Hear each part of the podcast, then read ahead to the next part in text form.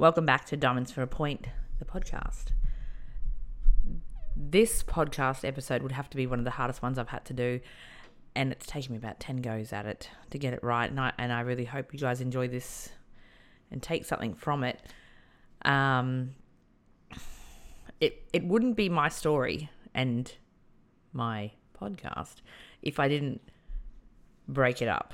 So I'm sorry, you're going to have to follow through here with me, and we're going to talk about uh, a very close friend of mine. But I've got to take you back and forth within the story to get it all out there. So, by now, you guys know that I had a child in prison, that I was a drug trafficker, that um, I'd met a lot of people along the way. Um, 2016 is when I first ever went to jail. Um, I went there on bail breaches, so I I stopped signing into the police station when I was meant to. Oopsie daisy. And I did about six weeks jail, like big deal, right? But when I'd first ever gone to jail, I'd pissed a few people off. And I had a few run ins, a few punch ons, a couple of broken ribs, missing teeth. Um, but, you know, I settled in not so well that time. Um, I met this woman in my unit that I was in, and she approached me um, and said to me, like, I don't want these people hurting you anymore. I'm going to stick up for you. This has gone too far. Blah, blah, blah. And I thought, oh, shit, I'm in jail. I thought she wanted me to be a girlfriend. I was like, well, I'm not a lesbian. And she's like, what? I said, well, what are you sticking up for me for? Like, I don't want to be your girlfriend. She was a big woman. When I say big, not fat, she was tall, solid, staunch. She was fit. Um, and she's definitely had a, a physical presence when she was around. And she's like, what? And I was thinking, well, I've heard about these girls' relationships in jail, and, and it's not happening, mate. I am not. I'd rather get my head kicked in 20 times over before I'm going down anywhere. No way, no way. She's like, I'm not even attracted to you. Are you kidding me? You're not even my type. What? I'm hot. I'll tell you right now. I'm very good looking. A lot of people are attracted to me. What do you mean I'm not your type? You're not attracted to me. I'll have you know. A lot of people are attracted to me. I'm very good looking. She's like, bitch, you got tickets on yourself. I just wanted to be your friend. I was like, oh, yeah, sure, mate. You want to be my friend? Yeah, mate. I've got no money. She's like, what would I want your money for? I said, well, I'm just saying, like, if you're offering me protection because you think I'm going to pay you or have sex with you, these things are not happening. She's like, you've got nothing that I want. I was just trying to be a friend. I was like, oh, okay then. Right. Nevertheless, we spent next few weeks hanging out, talking, exchanging stories, having laughs, playing cards, cooking, doing dishes. Like it was just cool. I had this friend. And what was also cool is that now no one wanted to fuck with me in jail either because she was my friend. Um so I got out. She got out probably about a month after me we caught up on the outside. We hung out. We had great times. We laughed and giggled. And she had a boyfriend at the time. Um, we went swimming. We we did heaps of stuff off our face, of course, on drugs, but we still managed to do heaps of norm- normal stuff too. And um, I remember her boyfriend saying, "Babe, like we have to go home. Like I've got appointments I need to go to. We haven't been home in a week." And she's like, "Well, get on the train and get going." I'm like, "I don't care. I'm having fun. Me and my my friend are hanging out." eventually, though, she did go home, and um, I went on to, to my life, and she went on to her life. Um, and then when I went to jail again, she was there. She got out, I got out. And then finally, when I was pregnant with my daughter, she was in there as well. So she was always in the secure unit, though, when I was pregnant, which the secure unit is for the naughty girls. Um, she couldn't make it over to the residential area, which is where you go when you get higher privileges because you've been behaving and whatever else.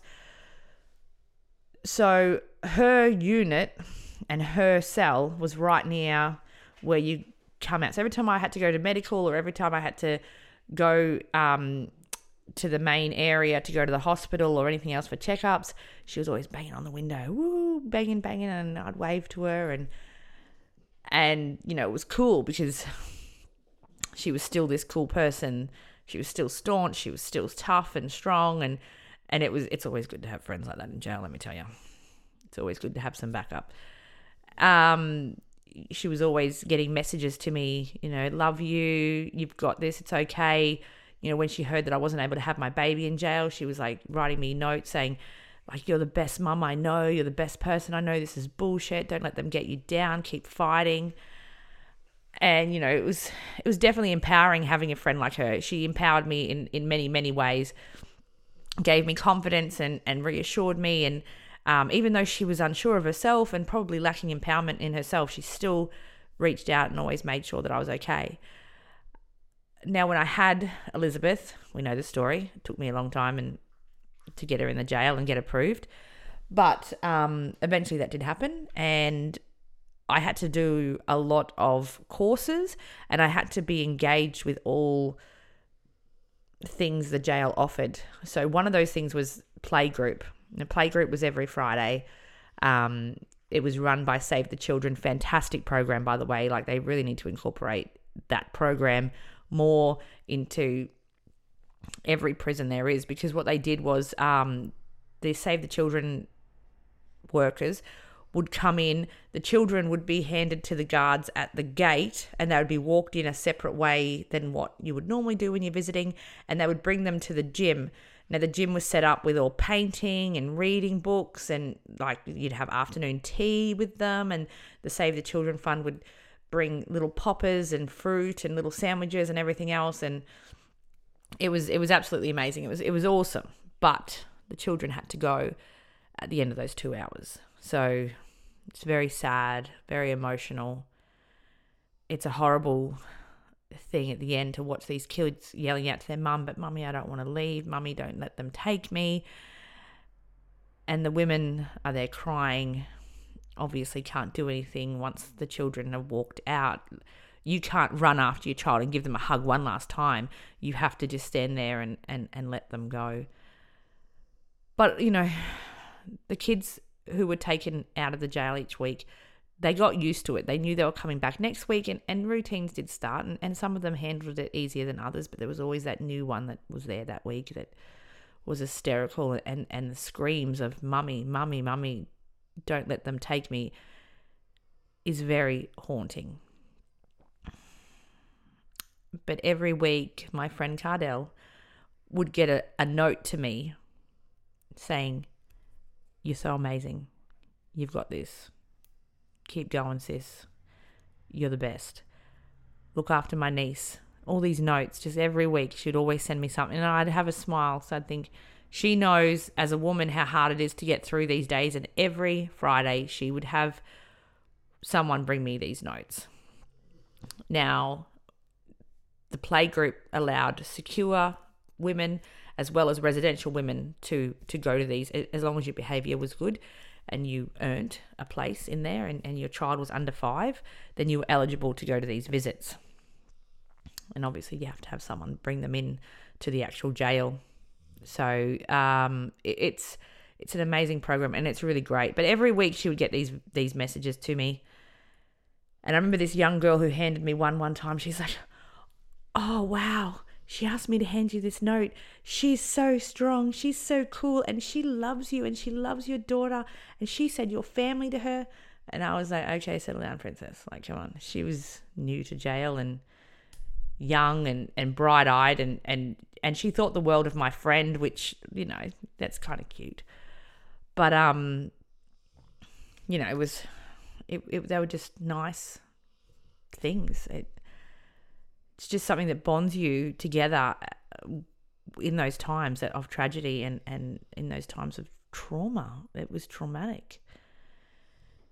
Anyway, 2018, I was released. Um, obviously, had my baby with me, but you'll hear all the details to all that stuff soon. Um, 2019, I fell pregnant with my son, and I was extremely excited. Uh, four weeks later, Kardell was pregnant. So she had a baby boy due in December, and I had a baby boy due in November. So you two women. We've done all this stuff together and we've hung out together and we've got this friendship and it's built from, you know, the, the strangest of places. But, you know, now we've got babies coming at the same time and, you know, you talk on the phone and, oh, yeah, you know, they're going to be friends. It's so cool. And she was struggling a little bit financially and, and stressed about having everything ready for the baby and, and, you know, where she was going to live and all that kind of stuff and her partner. Anyway, um, I'd said to her, you know, look, don't stress we will work the baby stuff out. You and me, we will work it out. Like, don't even worry about it. I've got heaps of baby stuff, heaps. Like I did, I had way too much because I overloaded because it was exciting. Um, having gone through the the jail pregnancy and and the jail birth and not being able to have anything at all, I was now able to have anything I wanted for my son. So I went over the top. So I said to her, "Don't stress." Anyway, um, we talked on the phone, talked on the phone, and then and then finally, my son was born in November. Her baby was still due in December, so it was about four weeks waiting for the for the next baby to come. And we'd been in touch, but we lived 200 kilometers away from each other. Um, so being able to see each other was a bit difficult, but we talked all the time. Then I get this phone call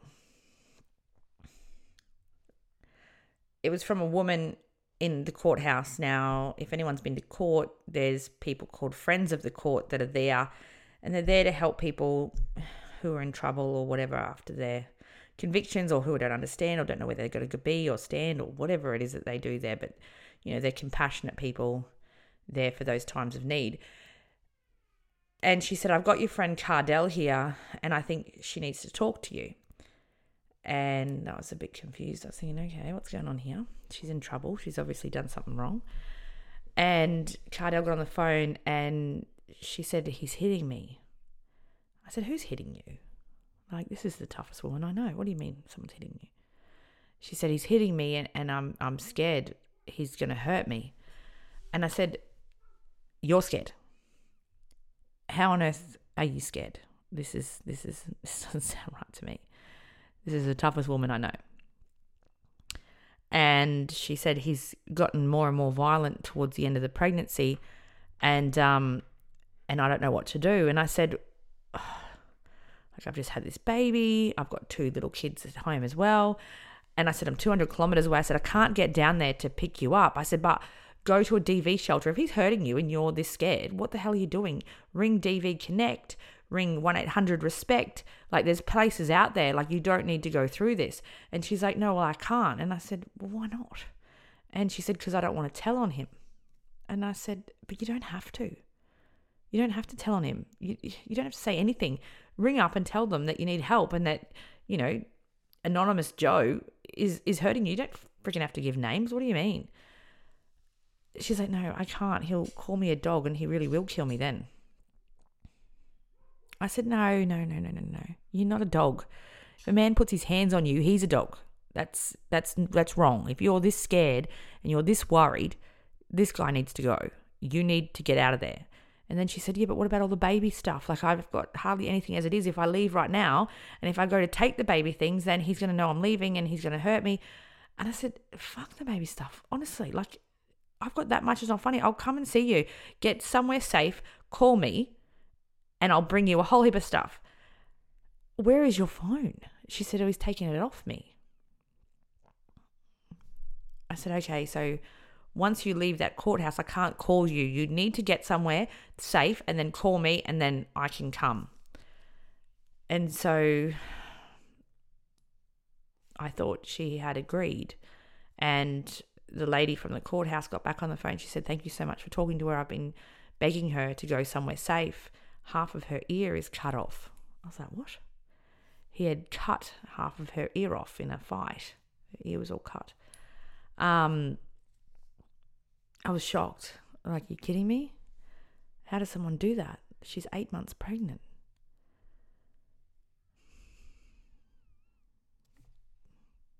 So I went about my life and waited for the call and waited for the call and waited for the call until A few days later, I turned the news on, and headline was Woman's Body Found in Boot of Car, eight months pregnant.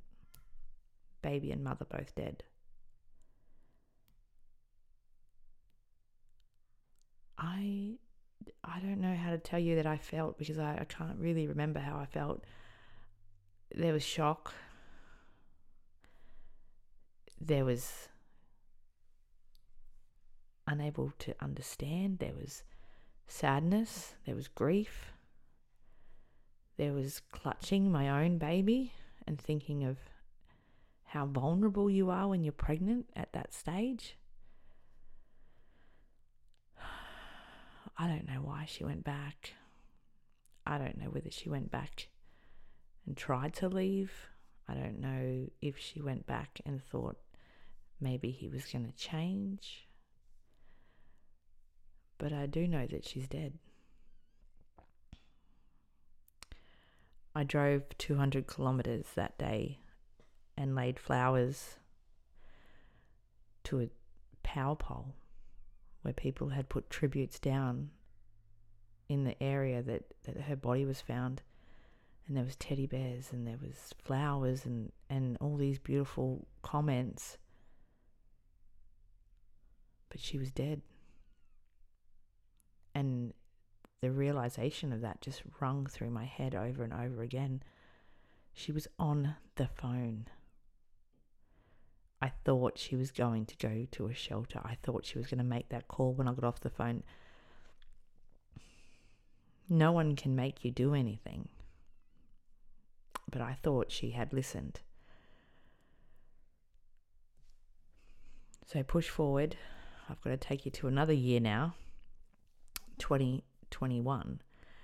And my children were in care, and I get a phone call from the carer and she says to me, it sends me a photo of my my daughter who I'd had in jail, sitting around a little kids table with all of her teddies. It's about you know seven thirty in the morning, eight o'clock, whatever it was, and um, there's an empty chair there.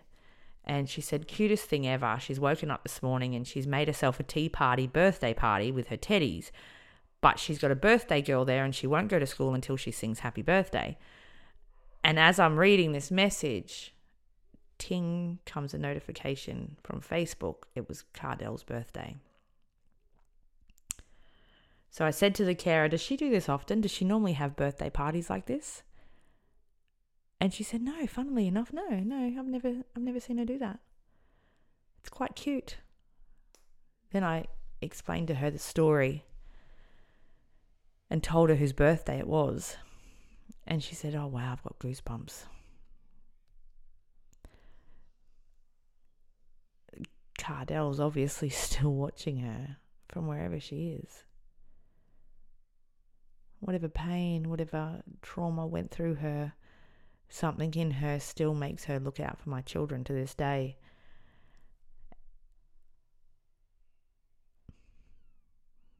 If you're in a position that you're not sure but you're scared, partners shouldn't make you feel scared. That goes for men and women. Women can perpetrate just as much as men. There's there's services out there, friends to reach to. There's options. She didn't see her options that day. And I think I was so shocked that someone like her was scared. Someone like her was being treated that way, knowing how strong she was and confident she was and, and how caring she was. It just didn't comprehend in my brain properly. And had I gone back, would I have said something different? Would I have just jumped in the car and told her to stay still? Wait there, two hours, I'll be there. Should I have done? I don't know. But, Kardell, if you're listening, and if you are with us, know that I still love you.